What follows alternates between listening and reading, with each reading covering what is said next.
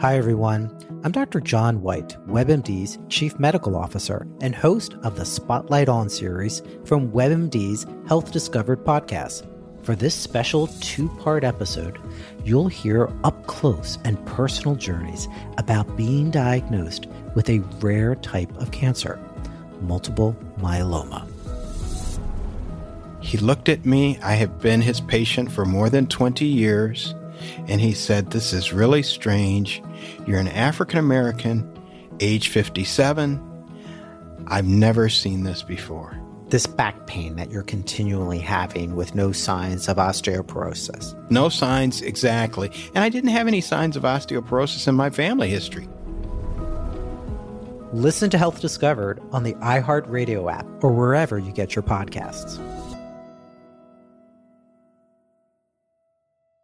Our country vowed to never forget 21 years ago, but those words require action. The Tunnel to Towers Foundation has over 80 runs, walks, and climbs across America every year, plus dozens of more golf outings and barbecues you can be part of. There are so many ways that you can take action. Register for an event in your area or volunteer to start one. Do good and never forget by donating $11 a month at t2t.org. That's T, the number 2, T.org.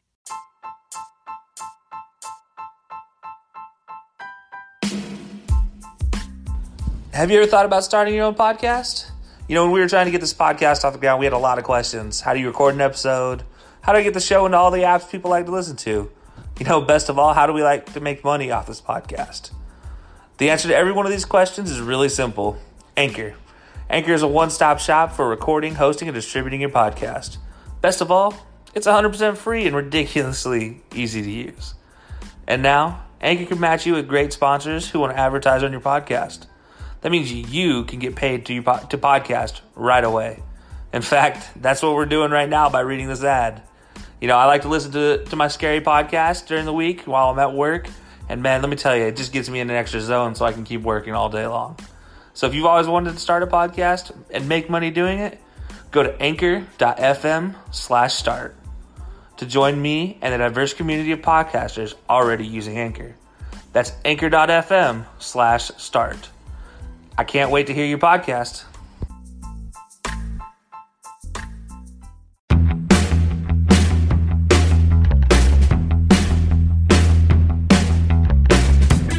And welcome back, guys, to a brand new episode of the High Low Sports Podcast. It's Kelsey and DJ with you today.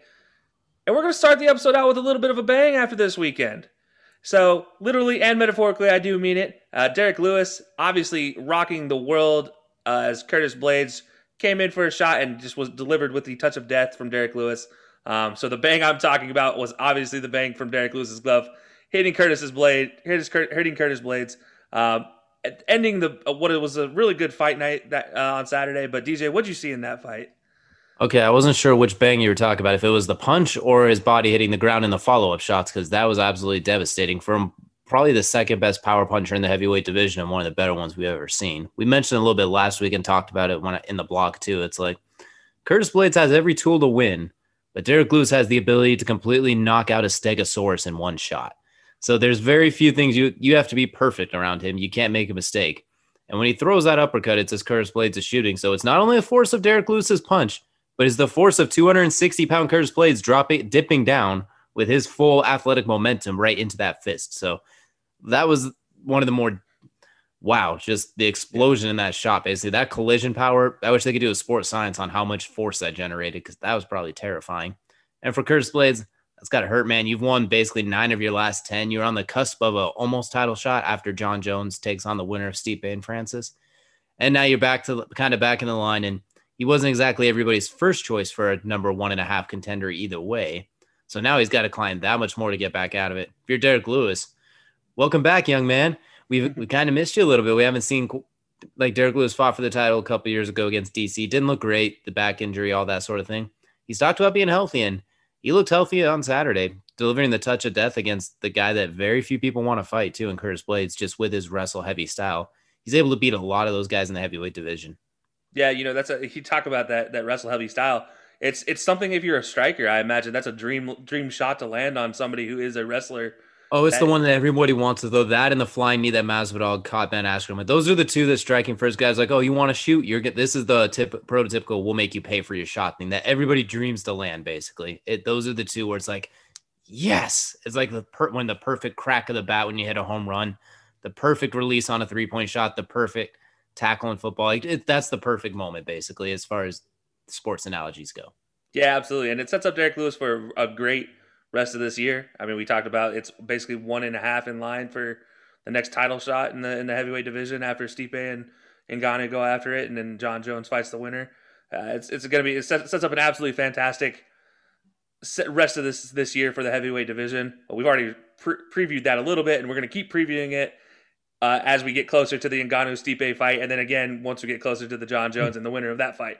So that'll be very. We got a, we got a whole lot of UFC to talk about this year, but we'll get to that later. First, we want a different type of collision now. yeah. Now the other bang that happened last week, uh, right as soon as our episode was about to go live, Indy decided to drop a bomb on all of us and land Carson Wentz. As we were talking about him on the episode, we recorded it the night before and talking about how great of a fit he would be in Indy and how they would do all this, and they didn't want to settle. And they didn't. And DJ, what's I mean, obviously we talked about how we didn't want they, we didn't want to see them settle for Carson Wentz. Uh, you didn't want to see them give in to in, uh, to Philadelphia's high desires. How do you think that trade ended up for both sides?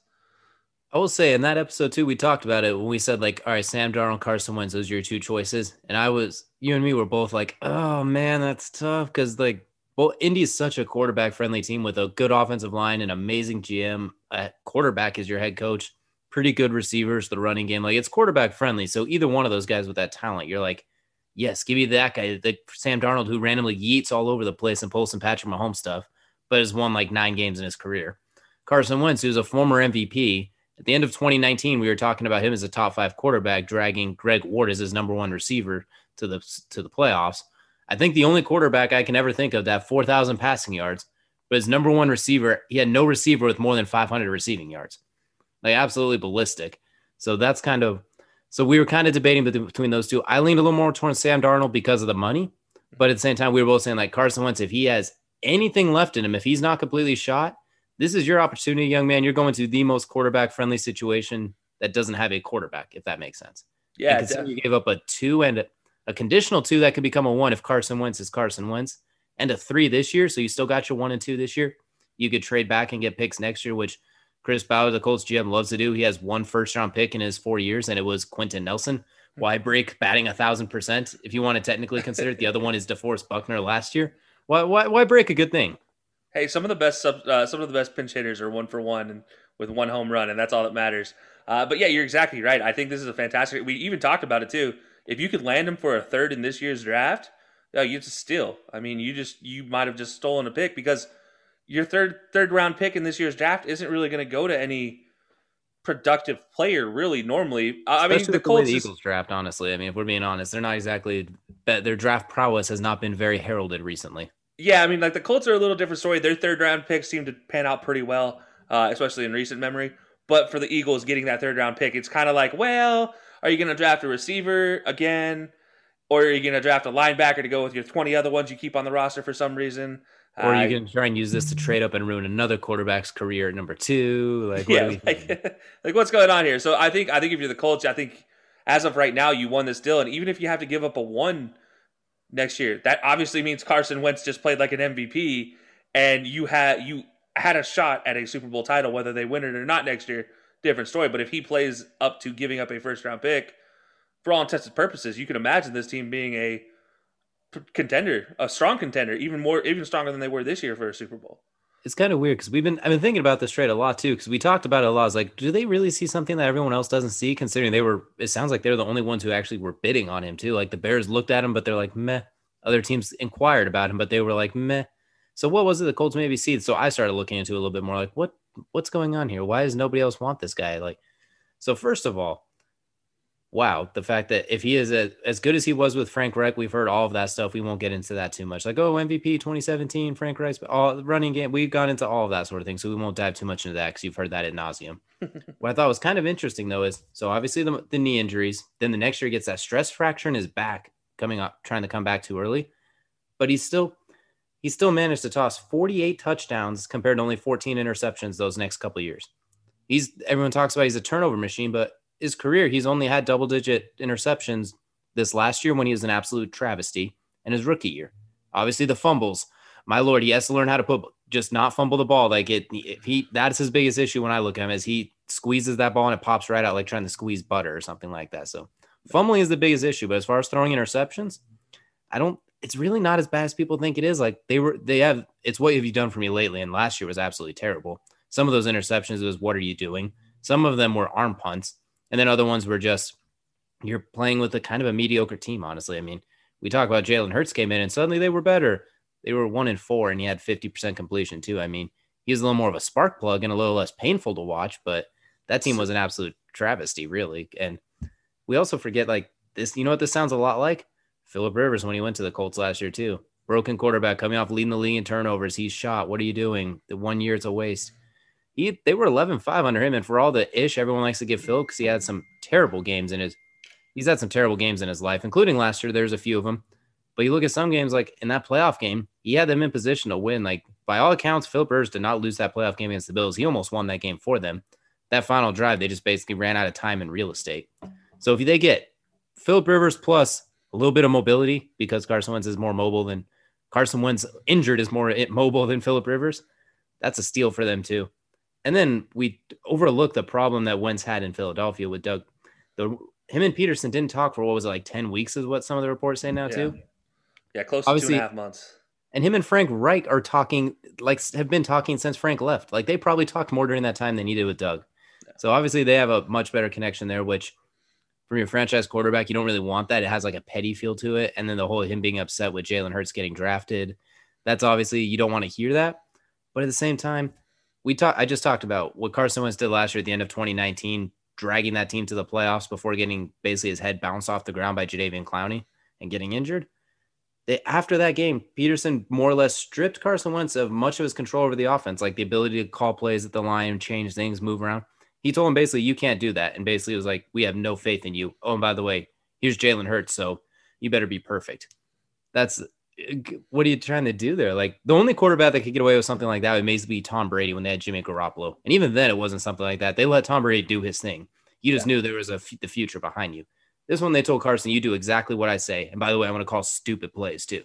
Yeah. Peter, he didn't do a lot of favors with his offensive play calling last year. He didn't do it. We saw Jalen Hurts was running for his life too. The difference is he's a pure runner, so he can get away from those terrible play calls a little cleaner. So if they can, Frank Reich can fix that and not rebuild Carson, but reestablish that foundation you already had and be like, look, if you see something, call the play, just be comfortable in it. Don't don't guess. Be like that yeah, sort of thing. Recent, like recenter yourself basically is what they need to do with Carson. Pretty much what you did during that MVP season, what you did in 2019, like what you did when you were at your best. Like just 2017, not 2018. Just what you were doing at your best. That's yeah. kind of what I think him and Frank will that's what Frank could get out of him if it is there still. The question is, is it still there? Or is he shot completely? Is he a shot fighter?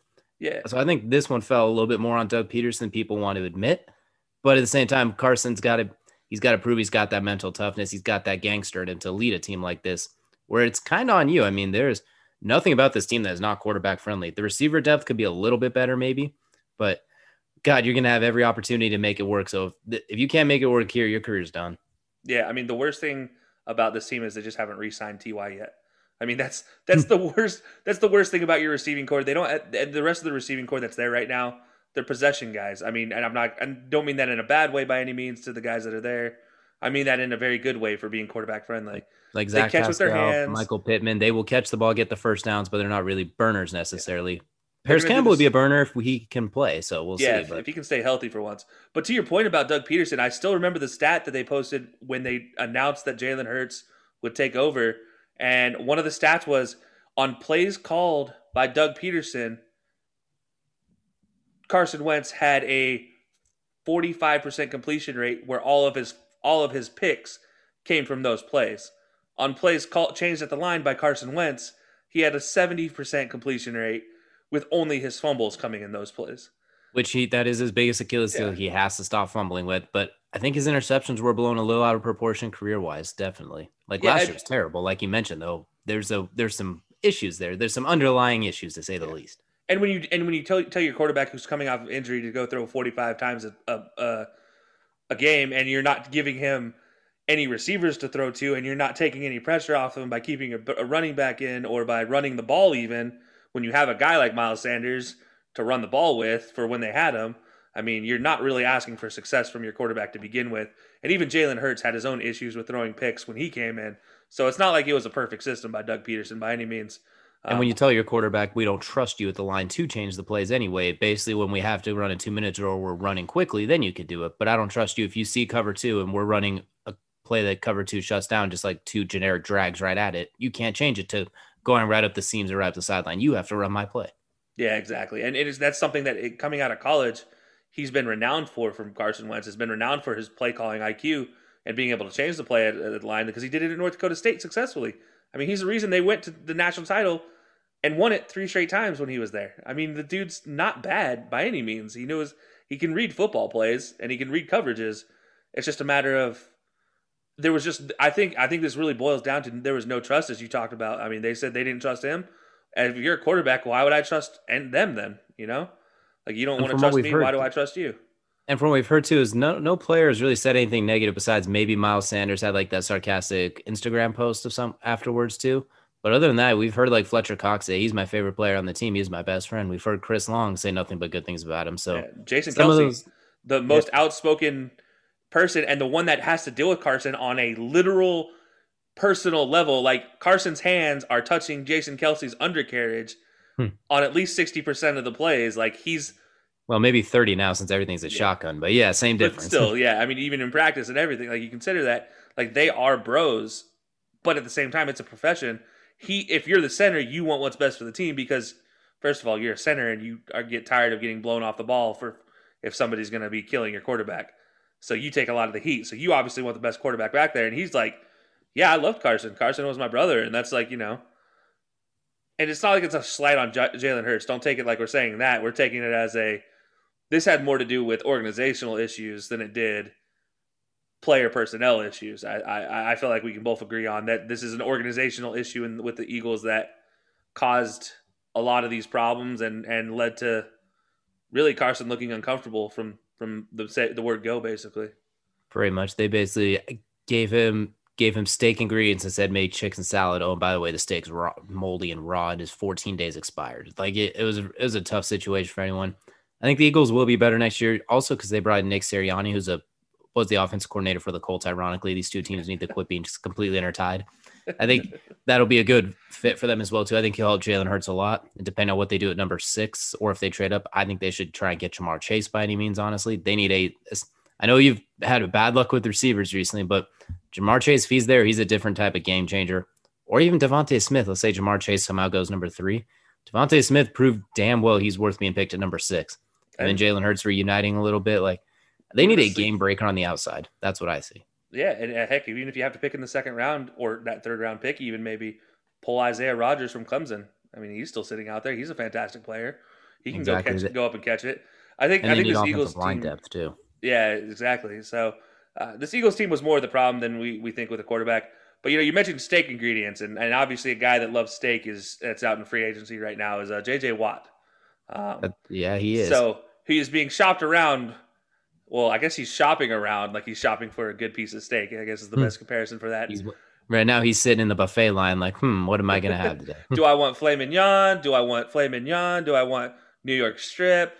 What about that ribeye over there? This dude has it has a plethora of choices, and we're going to go ahead and cover our bases by talking about him early in the show. So that way, if it happens early in the show, we at least have it covered. So where do you think JJ Watt goes? What is your your number one prediction right now for JJ Watt? What's your crystal ball say? My prediction, ooh, that's a tough one. I'm gonna say my I'm gonna say the Cleveland Browns. I'm gonna say that they decide to take a flyer on him. They want they get a pass rusher to go with Myles Garrett and Olivier Vernon if he's able to come back. They just gives them that extra option because their secondary it can get got. I mean, it has some playmakers, but it can get had. So I think if you improve the pass rush, it basically start with the front, help the back. Then they could draft the back end as well too. So I'm going to say Cleveland, but there is talk that he might stay in the division and go to the aforementioned Colts too, which him and DeForest Buckner, if they wanted to do like a weird NASCAR package and put him in D tackle, like the Giants used to do back in the day with four defensive ends. But him and DeForest Buckner in the middle, JJ Swat and six foot eight DeForest Buckner. Good luck throwing over the middle, guys. There's two power forwards there just to bat your shot. There's two Dikembe Mutombos basically sitting there ready to knock it down. So I'm gonna say Cleveland snags themselves a JJ Watt. Kelsey, what are you? What are your thoughts for JJ Watt? I love every single moment of this story because JJ Watt to me is a I I have a hard time with him on the field, but I love him off the field. Off the field, he's hilarious to me. And seeing all his tweets and everything about about everything that's happening right now is just cracks me up. And mitochondria still, is the powerhouse of the cell. and it's it, I still think what we talked about be that that Pittsburgh rumor that's going around that if, if Pittsburgh wants him, they can have him. Like they basically they have the the the uh, buyer's discount because they have TJ and they they have uh, Derek as well. But I think what we talked about on the show last week about him being too competitive, I think that's going to be the case. I don't think he wants to go to a team with his brother, I, I, and I think that's a big thing. So I actually have him going to a different AFC East team. Well, AFC team. I don't mean AFC East. I'm sorry, I misspoke. Mm-hmm. Well, I do mean AFC East, but not. Anyways, the Buffalo Bills. I have him going to the Bills. Because if you look at that team and you look how they're built, to me, the one thing they really were missing is that run stopping force in the middle. Ed Oliver is a fantastic defensive tackle, defensive end combo, whatever you want to put him at. Hmm. They have pieces there. Ziggy Ansah, fantastic as well, when he wants to. the, the problem is he half the time he doesn't really want to play. Jerry Hughes, he could get after the passer. Yeah, Jerry Hughes, a clutch sack in the playoffs. But at the end of the day, they missed a solid presence in the middle of that defensive line. They have it. They have the outsides. They have the the linebacking core. All you need is that big presence next to Ed Oliver to take some of the pressure off Ed Oliver and let Ed Oliver do what he does. And that's a speed rush, blast, power, bull rush through a through a tackle and not have to be double teamed. If he can get on that single single coverage, he's going to get to your quarterback. And that's the one thing. Getting to the quarterback was the Bills' biggest issue. If you're JJ Watt, they have plenty of plenty of things to offer you. You have a lot of money to go there. They're going to offer you your 17, 18, 19 million, whatever they want to offer him, whatever he wants for his contract.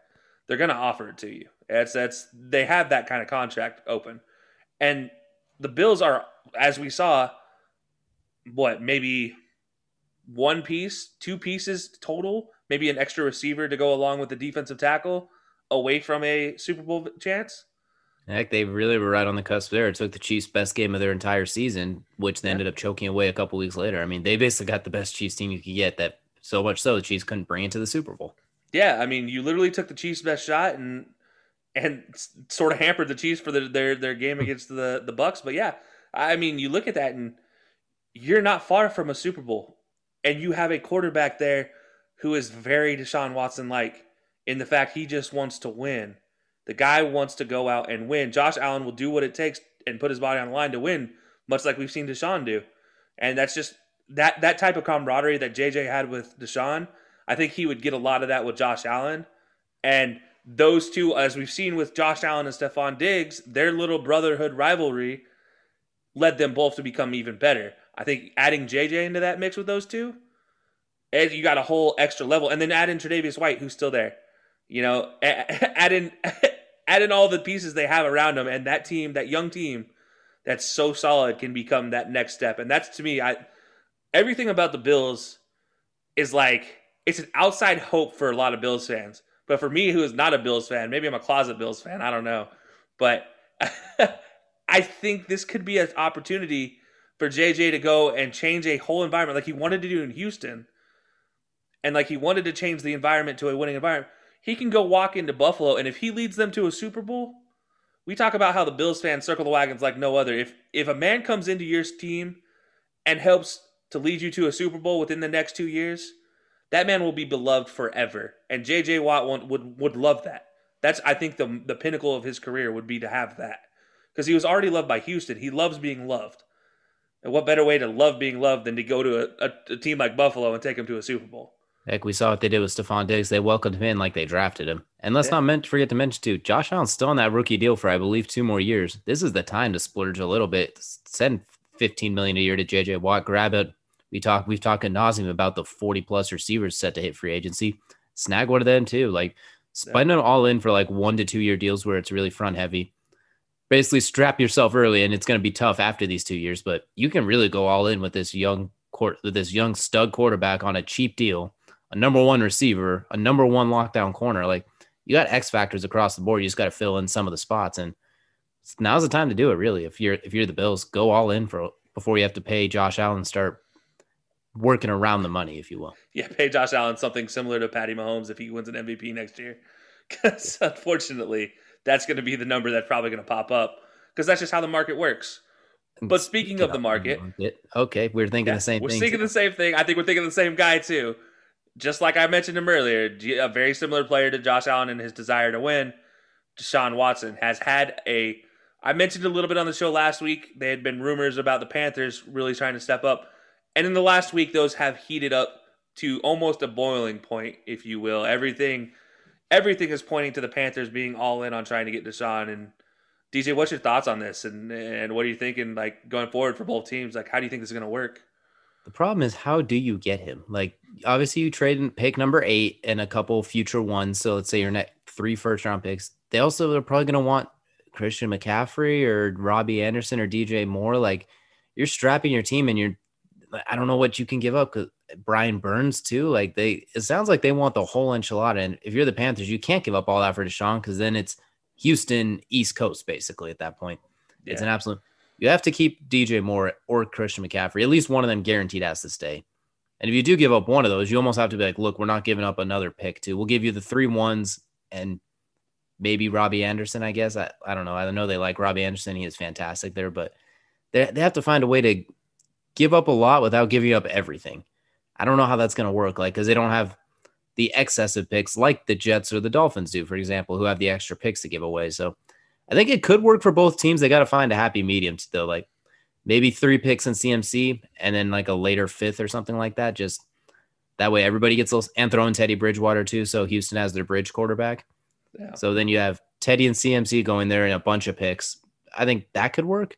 And then you keep DJ Moore and Robbie Anderson. So Deshaun has weapons you can replace CMC, which it hurts. I know they don't want to. CMC is Carolina right now, but yeah. you could replace a running back easier than anything else necessarily. They have what? Uh, what's his name? I can't. Mike uh, Davis wasn't Curtis Samuel sitting over there. They yeah, even slot him in receiver slash running back slash whatever Curtis Samuel wants to play, basically like rotating him all over the place. Then they'll have to get some offensive line help because that was a struggle last year. They got a really young defense like Derrick Brown, Jeremy Chinn, Aquara. Brian they got Burns. a they got a young squad, so they can they could make it work, obviously. Like they could definitely make it work. I just I'm worried Houston's gonna say, no, we want all of it, and Panthers are gonna oblige like, okay, take our soul. And then it's gonna be they're literally gonna just be polar opposites at that point. Yeah, to your point uh, of giving the farm away for this one. Uh, there was a tweet by Peter Schrager. He has a hypothetical, hypothetical trade offer that likely would get accepted by the Texans. It is Christian McCaffrey, Robbie Anderson, Brian Burns, I can stop right there and be like, that would be enough for me if I'm the Panthers to give away. I'm not giving any more. But no, no, no, I'm not done yet.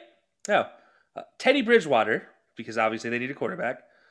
And then this year's and next year's first round pick. I like I'm sorry if I'm the Panthers, I laugh at that idea. If the Texans call me up and I like if I'm the if I'm the Panthers, I'm like, "Hey, what do you want for Deshaun?" and they like name that off. I'm like, "All right, uh, call me when you want to get realistic. I'll be waiting. But I, I still want to work with you guys. I just that's not that's stupid. You got to be crazy. If you're gonna give up Brian Burns, who's a like your defensive cornerstone right now, he is your defensive superstar pass rusher. You gotta be like, look, I'm not giving you CMC. I'll give you an extra three or something like that, but you can't give up CMC and Brian Burns along with all the picks plus Robbie Anderson. And that's just too much. That's ridiculous. Even you can't even physically do that on something like Madden where you can't offer that much trade trade value in return, let alone in real life. Like that's I don't know. Like obviously Deshaun is Deshaun. No one loves Deshaun more than we do. Arguably, we think he's well. Some people do, I guess. Some, but we think he's a top five quarterback. We did that in our preseason mm-hmm. rankings. Even after a rough season, we still think he's that good. I like I said, everything on that trade's fine, but take out Brian Burns and throw in a third, or take out CMC and throw in like a, another first or a second. I don't yeah. think you give up your two, your best offensive player and your best defensive player. Yeah, I, I sit here and look at this like those Madden leagues we we play in online and, and the dynasty like the online franchises where we have to make a trade committee to prevent stupid trades from happening. And if somebody brought this trade to me and said Deshaun for Christian McCaffrey, Robbie Anderson, Brian Burns, Teddy Bridgewater, and two first, I'd laugh at him and be like, no, that's rejected because that's just that's not fair. To that's not an even close to a remotely even trade. That's not like There's no competitive balance in that trade whatsoever. If you take out Christian McCaffrey and Robbie Anderson and you leave Ryan Burns, Teddy, two first and a second, I think that's a feasible trade. I think if you if you go with Brian, if you have to get rid of one of McCaffrey or Burns, to be completely honest, I keep McCaffrey because running back and a successful running back in this league is very hard to come by, and especially somebody to pair with Deshaun. I couldn't think of a better dream scenario than having Christian next to Deshaun. And I know You that's me both, but I feel like Houston's gonna be like, look, we want CMC. We want him. Like, I think they could give up not taking Brian Burns, but they're gonna look at CMC like, look, we're giving you the an X factor quarterback. We want some. We want an X factor type player in return. Yeah, and I, I, I see that. And, and to me, I think that you get Christian or you get Brian Burns, but you don't get both. One hundred percent. We agree on that one. Like, I- Like if, yeah. if you get Christian, you get Christian and Teddy and two first, and I'm done. And that's my offer. maybe throwing a third so- somewhere in there. too. Yeah, maybe like a third and a fifth transferring side. Like Houston sends me a fifth to go along with my third pick, and then like you know a third a third round pick to go with it, and and maybe something like that could work. But if you get Brian Burns, then you get the two first and a second, along with then you get uh Teddy as well, and I'm just like, all right, that's here's my offer, take it or leave it. Like Maybe you throw in Curtis Samuel if you're feeling like, okay, fine, you're swindling us, but we'll give you Curtis Samuel too, so you get another playmaker. But just know I'm annoyed with you. Like that's the fine, we'll take it, but we're pissed at you offer. yeah, I'm not giving up Robbie and and Christian or Robbie and Brian Burns. I mean, honestly, if I could if I could do it, I'd give you Robbie and not give you Christian and Brian Burns. if I could really get away with that, that would be the ideal trade. And who knows, maybe the Texans decide to falter and that's what they go for, and that would make me laugh so hard. Bill But- O'Brien, where you at? exactly. But no, I, this trade, man, it's the Panthers are very, very curious to me because everybody's like, "Oh yeah, the Panthers are a great fit for Deshaun," which currently built they are. Yes, But, but, the fact is, to get Deshaun, you have to get rid of your two pieces that would make you the perfect fit for Deshaun, and they're gone now. It's like, what do you do with these pieces? Uh, it's it's so frustrating to see all these analysts that like, oh yeah, he's definitely going to Carolina. They're the perfect fit. Okay, but your trade package makes it so it's no longer the perfect fit for him. Like, what you're just you're just repeating Houston again at this point in time. oh, the Jets would be great. They have all this capital. They'd be a great place to get Deshaun. Well, if they trade for Deshaun, they're stuck with no draft picks and still the Jets of last year, which is talented but rough. Really, Yeah. a lot of the Dolphins. Oh, they were such a playoff team. They're so close. Well, you just traded everything to get you closer for a quarterback, which the Dolphins might work. They'd want to touch up on receiver in the offseason, probably like a free agency, but Dolphins would make sense if they're willing to give up all of that. I don't know what, uh, like, obviously the two picks this year, a pick next year, and Tua maybe, if the Texans even want Tua. Yep. That's yeah, and that's the projected for him. And it's been it's been said that he is approved he will approve trades to four teams as of right now. And that's obviously the Panthers, the Jets, the Dolphins, and the Broncos. Those are the four teams that he would approve trades to because he does have that no trade clause in his contract. I guarantee though, if the 49ers approached with something Houston would accept, Deshaun Beck, okay, throw them into. I'll go to I'll go there. That'll be Yeah. fun. As long as they keep George Kittle, I 100% agree. I think they'd be like, "Oh, you got I I throw to George Kittle, I throw to that freak of a guy, a guy who I've never had on my team who's like basically the tight end equivalent to DeAndre. He can just run people over and run by them and do whatever else he wants to do. All right, I'm cool, guys. Bye. Oh, Kyle Shanahan's bootleg offense, which really makes mobile quarterbacks look like gods. The one guy who made Kirk Cousins get paid 30 plus million dollars, get 80 million dollar guaranteed contract. Oh, the guy who made Jimmy Garoppolo look like a stud and go to a Super Bowl. Me, please, me, please. The guy who had RG3 as look like the next coming of great quarterbacks until injury. Like, uh, yeah, I think that's a good fit too. If they, I don't think they have anywhere near what it takes to get that. I mean, unless they want to give up Nick Bosa, a couple ones, two running backs, Raheem Mostert, and Mike Shanahan. I don't know. Like, uh, Yeah, you you you be shipping the shipping the farm for that one as well if you're the Niners. But if that's an opportunity that ever arose, I do think if I'm Deshaun, I'd paraphrase Kirk Cousins, be like, "Yeah, I like that. I like that. I'll take it. I like that. Like that. That that would be me if I'm Deshaun and I get to go to the Niners, who is you know again three year uh, two years removed now from a Super Bowl. Um, was it two years? Yeah, two years removed from a Super Bowl uh, berth. So you know all they need is all they need then is just get a receiver besides Deebo Samuel, and you'll be pretty good. Kendrick Bourne, I mean, as long as he can stay healthy. So I don't know. There's a lots to there's lots to unpack with with Deshaun going forward. I, I think that's a very interesting one, but I think the big thing in this is just how much the market got messed up with the Jared Goff, Matt Stafford Uh, yeah, they broke they broke everything. yeah, that market that market value just offset completely everything. Um, but guys, we're gonna take a quick break. We're gonna head to break. We're gonna talk. We're gonna hear about Fanatics and Fubo TV, our our partners here on Unhinged Sports Network. And when we get back, we gotta talk snubs. NBA All Star snubs. The the All Star Reserve roster just got released on Tuesday, and we're gonna talk about some guys that should have made it. But we'll be right back, guys. What's up, everybody? It's Kelsey from the High Low Sports Podcast. You know, if you missed the brand new news, we have partnered with Fanatics.com. So if you're in the market for a brand new t shirt, brand new hoodie, brand new jersey, no matter the team, no matter the player, no matter the sport, Fanatics.com is your place to stop. Not only does this help support our podcast, but it helps support the entire Unhinged Sports Network. Check the link in our bio or go to unhingedsn.com. I'll be having DJ and the High Low Sports Podcast. See ya.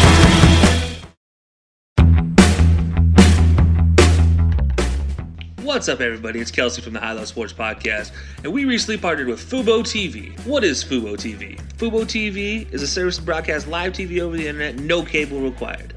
Watch your favorite teams, network shows, news, and movies on over 100 plus channels. Get channels like CBS, NBC, ABC, Fox. You watch all the games. So go ahead, click that link in our bio, and get started on your seven day free trial. And stay tuned to some more great programming right here on the Unhinged Sports Network. And welcome back, guys. As you just heard from Fanatics and Fubo TV, uh, partners right here on the Unhinged Sports Network. If you haven't already joined Fubo TV, cut the cord, join the 21st century. Stop paying those, your the, your high cable bills. It's just not worth it anymore. Half the channels you don't even watch. And guys, Fanatics, show your fanhood, get your gear. If we can't be fans if we don't show our, our love for our teams, right? That's why you don't see me wearing any Cowboys gear anymore. I'm just not a Cowboys fan anymore. Um, there's a closet full of it somewhere, though. I'm just not going to tell you where that is. But on top of that, guys, if you guys haven't heard, Craft Beer Company is one of our sponsors. If you guys don't know what Craft Beer Company is, if you know what BarkBox is, you know what Craft Beer Company is. It is a subscription, monthly subscription service for craft beer. So it's like BarkBox, BarkBox, but for adults. I mean, who doesn't love beer getting delivered to their door? All you got to do is crack it open. You have fantastic craft beers to choose from every month. Go check it out. Link is in our bio. And then there's some snubs today, though, DJ. What about these snubs? So the NBA All Star list basically just came out. We knew the starters and we now know the reserves. And frankly, I'm going to be honest. To me, they stink. But you know what doesn't stink? Stink. Dr. Squatch. Smell like a man, smell like a champion, feel like a man, better smell and better skin without the harsh chemicals. The only soap for a, for a man. But anyway, now they got that out of the way. These some of these all star all stars, most of them are fine. Obviously, like every year, there's probably like if you go through like 12 on each side, 10 of them are fine. But there's always two where it's like, how do you not have that guy in there? Like, Yeah. what is going on? What am I missing? And it doesn't make any sense. And there's a couple this year that have been snubbed multiple times now. Yeah. And then there's a couple of guys that should have got this should be their debut in the All Star game, but they it stinks. That that's all there is to it. Yeah. Kelsey, I'm gonna let you go first. Who is your number one snub for this year's All Star game? So for me, I'm going to head over to the Eastern Conference and I'm going to start there. This man is averaging 25 points and nine assists in the season. He is the very first player in 30 years to have 25 plus points and nine plus assists in a season and not make an All Star game. And it's that man, ice in his veins, Trae Young down in the ATL, the Dirty South. How does he not get to a freaking All Star game? What does this man have to do? Like what what is left for him to prove that he can shoot, that he can play with the big boys? Get this man in the somebody. game. That'd be a, that'd probably help. But Yeah, man, like I don't blame him for not having to guard anybody. He's the only offense this team has. It's like watching D Wade in those years between championship and LeBron getting there, where there was just emptiness across the court, and you're just like, wow, he's carrying the offense, man. But the difference is D Wade played defense, but we're not going to get to that. I was gonna say, like, what are you trying to say there? That's a multiple time all defensive player. I don't know what correlation you're making here. I'm just saying, like, as far as having to carry a team goes right now, Trae Young is absolutely carrying these Hawks, uh, playing fantastically in an Eastern Conference that has really it all to play for down in the cellar. I mean, anybody is viable to get in that 10, 10 through 8 seed, 10 through 6 seed, really, and get into these playoffs this season. So, I mean, these Hawks are a potential playoff team. And again, let me repeat first player in 30 years, 25 plus points and nine plus assists to not make an All Star game. Like, that's just incredible. Like, how do you. How do you put up a stat line like that and you don't get a nod? I, your guess is as good as mine. I mean, he's Splash Brother mid East at this point and still get no love. I don't know about mid East, but he's definitely dirty South Splash Brother. Well, I mean, I, I would say it's in the Eastern Conference. It's like in the Eastern Conference. It's kind of in the Eastern part, but it's not East East. It's not oh, Boston fair. East. Fair point. Is yeah, it's not those nor'easters. It's more the swamp East. He he dropped he, he he dropped some swamp bombs. Yeah, that's. I guess that's what we're gonna call it when he pulls up from like fifty six feet away. but so DJ, what about you? Obviously, that's my number one number one snub so far. But I will get to my number two here in a minute. But your number one snub, who is who is your guy right now? Well, you did the one in the East, so I'm gonna go to the West because obviously there's snubs all over the place. But I'm gonna pick, in my opinion, the biggest one. The man that we talked about ad nauseum because he was so damn good in the bubble, and we talked about him in our preseason picks because we all kind of liked him in one way or another. I had him going to be the fifth seed in the West, Devin Booker. He's averaging 25 points, four assists, four rebounds, playing defense. The team has 20 wins already. I think they're like 20 and 11, something along those lines. When he plays, he's a bucket. Simple as that. And now that he has an actual point guard with him and DeAndre Ayton's not suspended, they are a force. They went undefeated in the bubble with him last year, and this has carried over to this year. Last year, he averaged 28 points per game and got snubbed last year.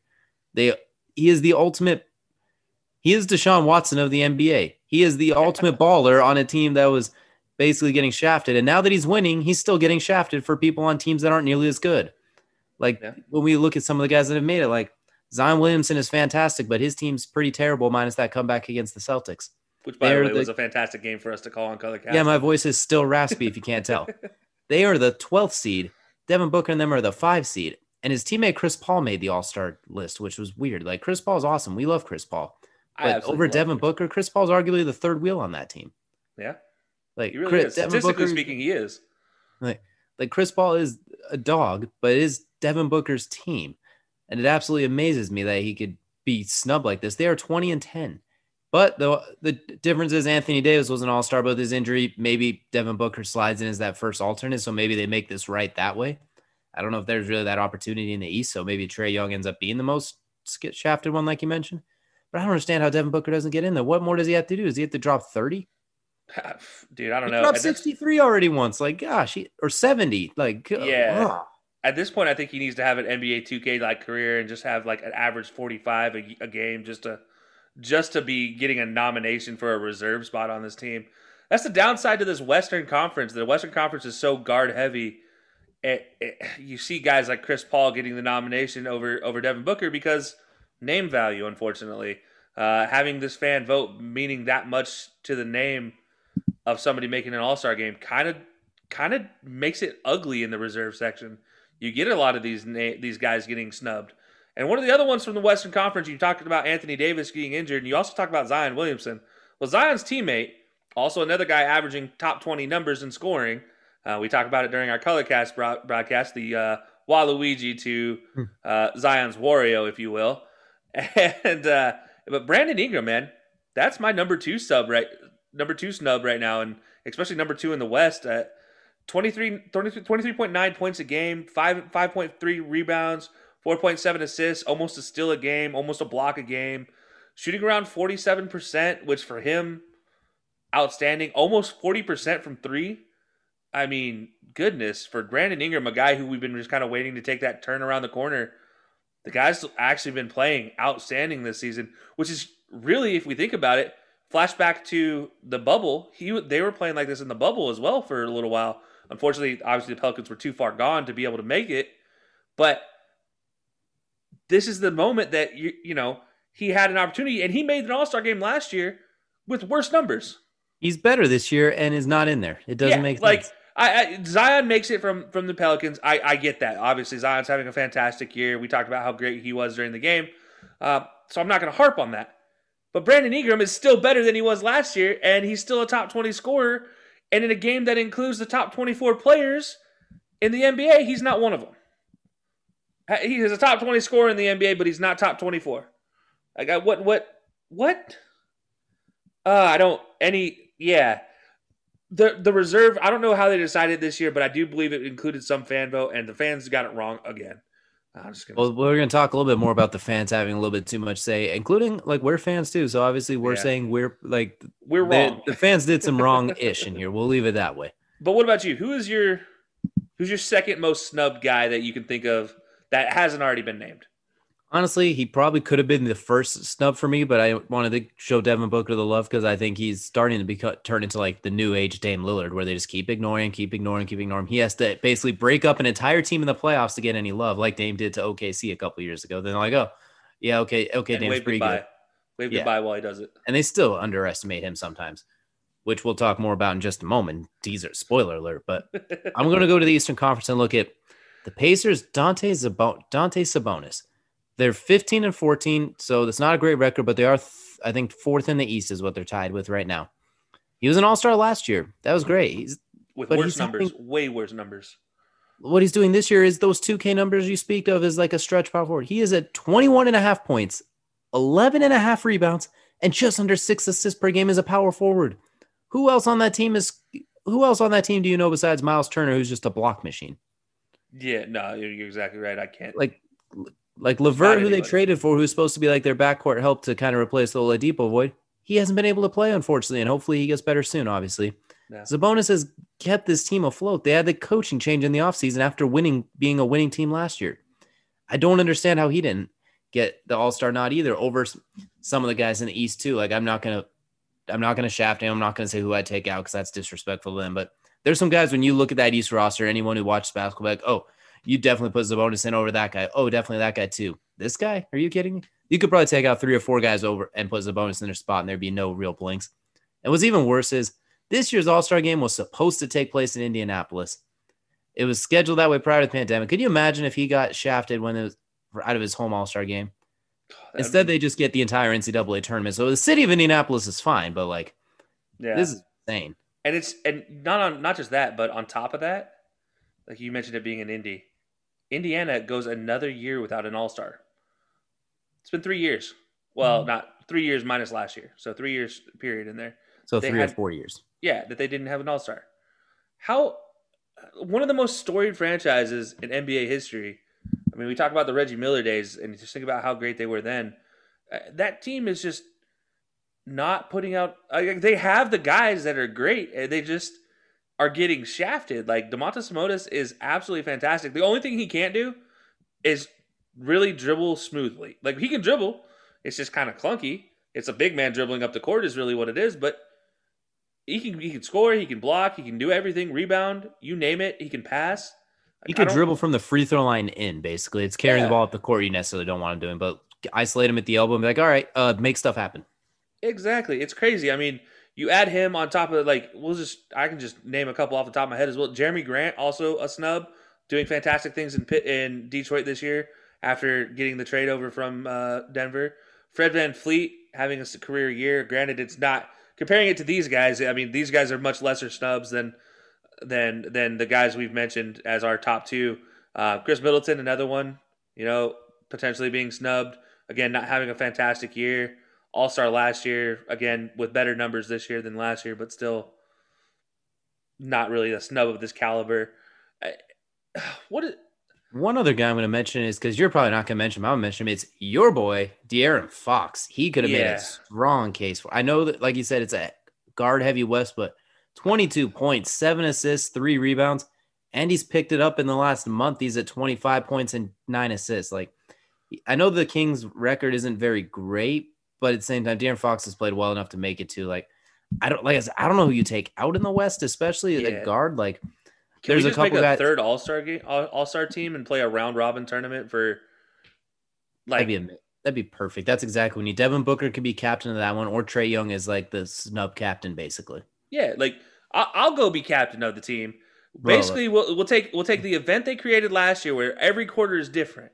Quarter one, team one versus team three. Quarter two, team two versus team three. Quarter three, team one versus team two. The one who won the most, so whoever won two is obviously in the finals versus the next best team. And if we have to decide that in a shootout, we decide that shit in a shootout. And I'm taking Trae Young as my shooter. I win, or I'll take I'm Devin Booker Devin as my shooter. Good luck, guys. Yeah, like let, let me take this team and let me run them. I'd have Mike Conley running point at this point in time. I don't care. I'll do it, whatever. De'Aaron Fox, Mike Conley, Devin Booker, Trae Young. I'm running all smalls out there. Domantas Sabonis being my biggest guy in the court. I will win every single game. I guarantee that. Well, we talked about shooting and shootouts and snubs. We're going to talk to about a guy who's not an all-star snub necessarily, but still managed to find a way to get snubbed yet again. D. Lil, Dame Lil, Dame Dollar, Damian Lillard. Not the all-star starter for the West at point guard. That honor goes to Luka Doncic of the Dallas Mavericks. He can come be he can come be an all-star starter starter for my all snub team. Like he could be he could start for any team. I don't care what the title of it is. Dame, you are pl- come on down. What are your what are your thoughts on this? Uh I didn't think they could slight Damian Lillard anymore at this point in time in his career. It's been MVP slights, it's been comeback player of the year slights, it's been you know most improved player slights, it's been all star after all star after all star after all star slights. Not even just make not even just making not the starters, but not even making the team. And this year he's coming out playing like an MVP candidate.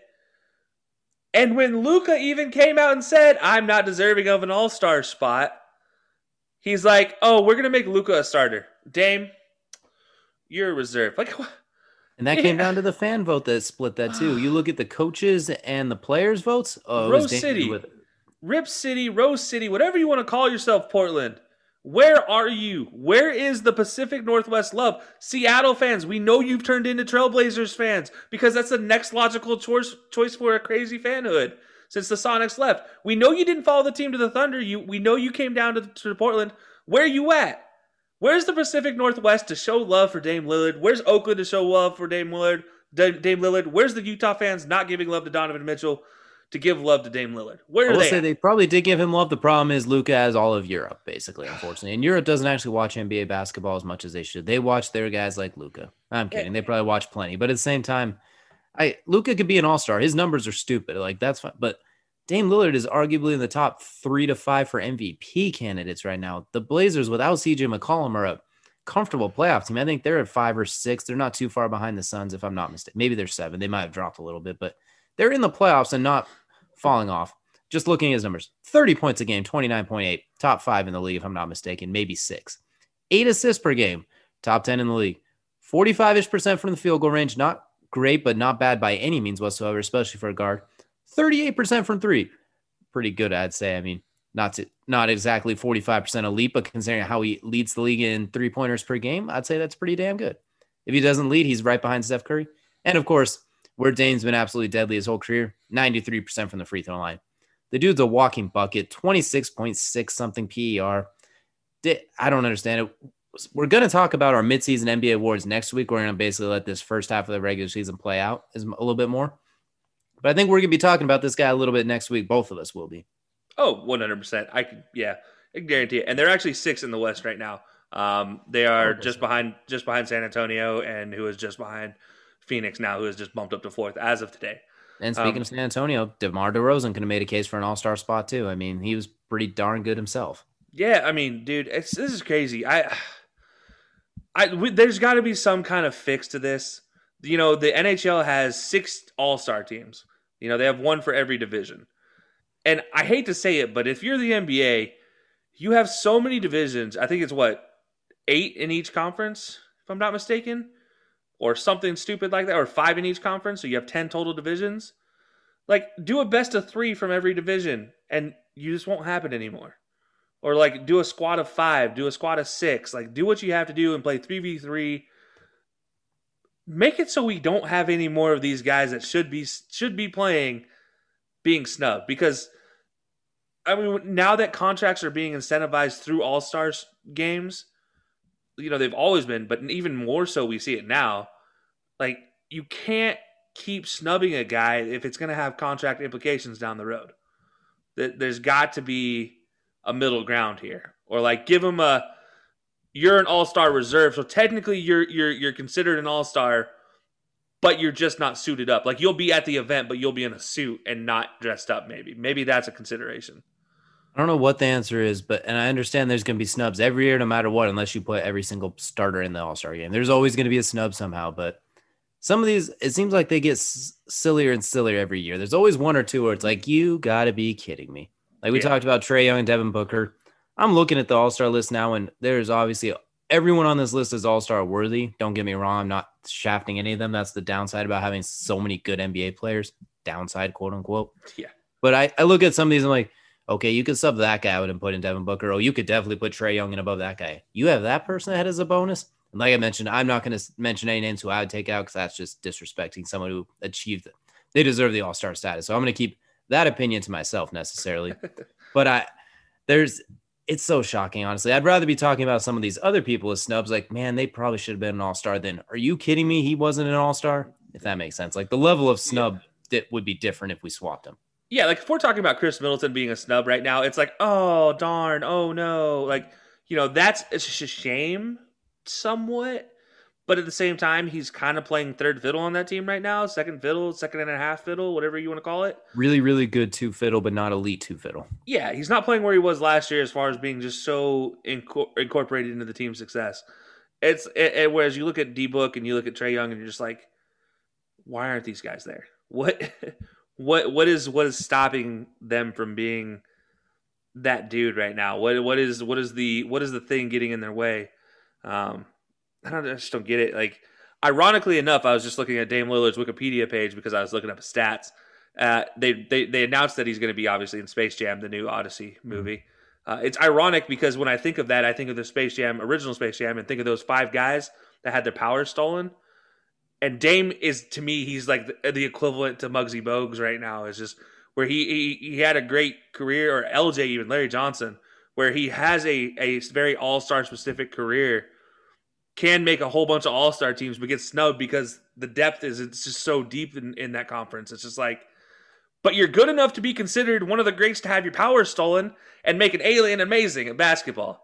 Like you're that good, and make he makes it, it makes all literally all universe team out of your powers. But you know what? You're not good enough to make a an Earth only all star team, a North America only all star team. Sorry, like what? That's not fair. Come on, man. And the other thing I'll mention really quickly too, is we're running a little bit lower on time, is looking at the East starters. Giannis, obvious. Joel Embiid, obvious. Bradley Beal, thank God they got that right. Kevin Durant, obvious. Kyrie Irving kind of surprised me a little bit, though. I was surprised to see him as a starting point guard. Not that he's not, he's obviously all star deserving, but I almost feel like James Harden would have been a better choice for the guard than he would be. What James yeah. Harden has done since he got there, he's been an absolute force. He's been the ultimate offensive weapon. The things we kind of criticize him with more in Houston, that's not a thing anymore. Like he occasionally will pound the ball because James Harden. But yeah. we're seeing James like, Harden, James Harden right now. Yeah, exactly. Like the OKC James Harden that made him so good. And then he's mixing that in with his shooting ability that he developed in Houston. And, and his passing just, that he really de- that he refined in Houston too. Like that's what I think means. I mean, you think he's like third in Nets all time triple double history already, and they're like more organic ones playing alongside Kyrie and Kev and Kevin when Kevin is there.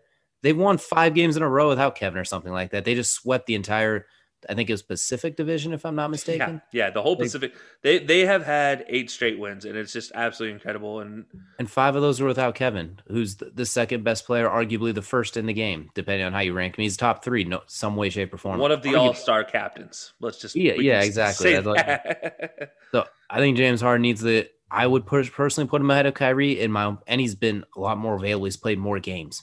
So yeah. that'd be my personal choice in that. That's if I'm going to critique, but obviously it's like Kyrie Irving. That's an all star at itself. I'm not even saying yeah. we're talking about. We talked about Dame on the one side should have been a starter. I think James Harden could have been the starter for the East. 100. percent And you know, one guy that I, I will mention about the East that I'm kind of glad to see he made an All Star team, Julius Randle. Yes, uh, playing fantastically in New York. Obviously, he's been through his own things with the Lakers, and then you know, New Orleans, and then now New York. It's it, you know, good on him for finally figuring it out and playing in your skill set and not trying to play outside of your skill set. Normally, young guys leave New York and then find their find their rhythm and find their home. Basically, he went to New York and found his home. And New York's actually about a 500 team too. Like they're competitive again. So, a good Possible for playoff and, team. Yeah, and Zach LaVine too. He's I know the Bulls aren't necessarily great, but he is a bucket. He is a he is a show in himself to watch. Flying through the air, hucking up threes. He he's a show to watch. I'm glad to see him make it as well too. Quick question: Will he be part of the dunk contest this year? I would hope so, but I don't think so. I think he did say he retired from the dunk contest a couple years ago, so I don't know who's going to be in the dunk contest this year. I mean, yeah, I think even if he retired, even if he didn't admit he'd retired a couple years ago, I think injuries would have been like, let's not get involved this year with the dunk contest, Zach. Although we I think we can both agree he's one of those fun guys to watch flying through the air.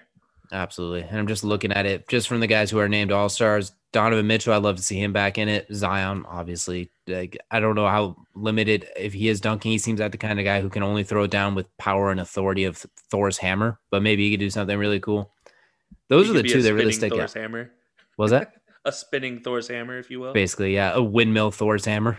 Yeah. Those are the two that really stick out. Maybe Jaylen Brown, he's a pretty athletic dunker too. Like the only other guys I could think because a lot of these other Joel Embiid actually could be interesting. He seems like a guy who could pull out some real creative something like right as he dunks, he has some he has a shirt that says Rihanna, what's your phone number or something like that. Like I think Joel Embiid could make it fun. I think you're living vicariously through Joel Embiid right now. That is neither here nor there.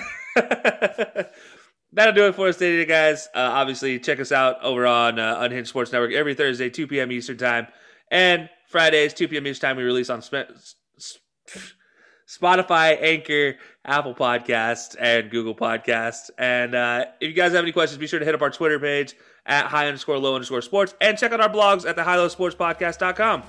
And until next time, guys, see ya.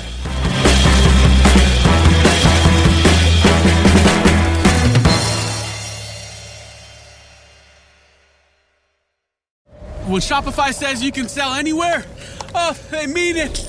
Woo, hold up. Just got a new sale, order fulfilled and shipped. Inventory levels good. Whoa, Shopify doesn't mind if you're at sea level or on top of the world. Ah, you can run and grow your business anywhere.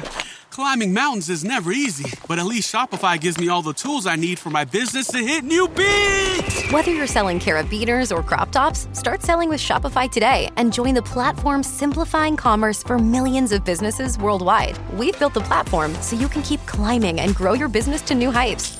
With Shopify, you really can sell to anyone from anywhere. This is Possibility, powered by Shopify. Start selling online today. Sign up for a free trial at shopify.com slash free 22. Shopify.com slash free 22. Shopify.com slash free 22. Internet connection required. Not available on mountaintops or seafloors. It's wintertime. When temperatures go down, the likelihood goes up that your furnace and other appliances go down with them. So don't risk a costly replacement. Stay comfortable with coverage on the appliances you depend on most with the Service Guard Appliance Repair Program from Black Hills Energy. It's peace of mind in a plan. Visit blackhillsenergy.com slash sign up to learn more.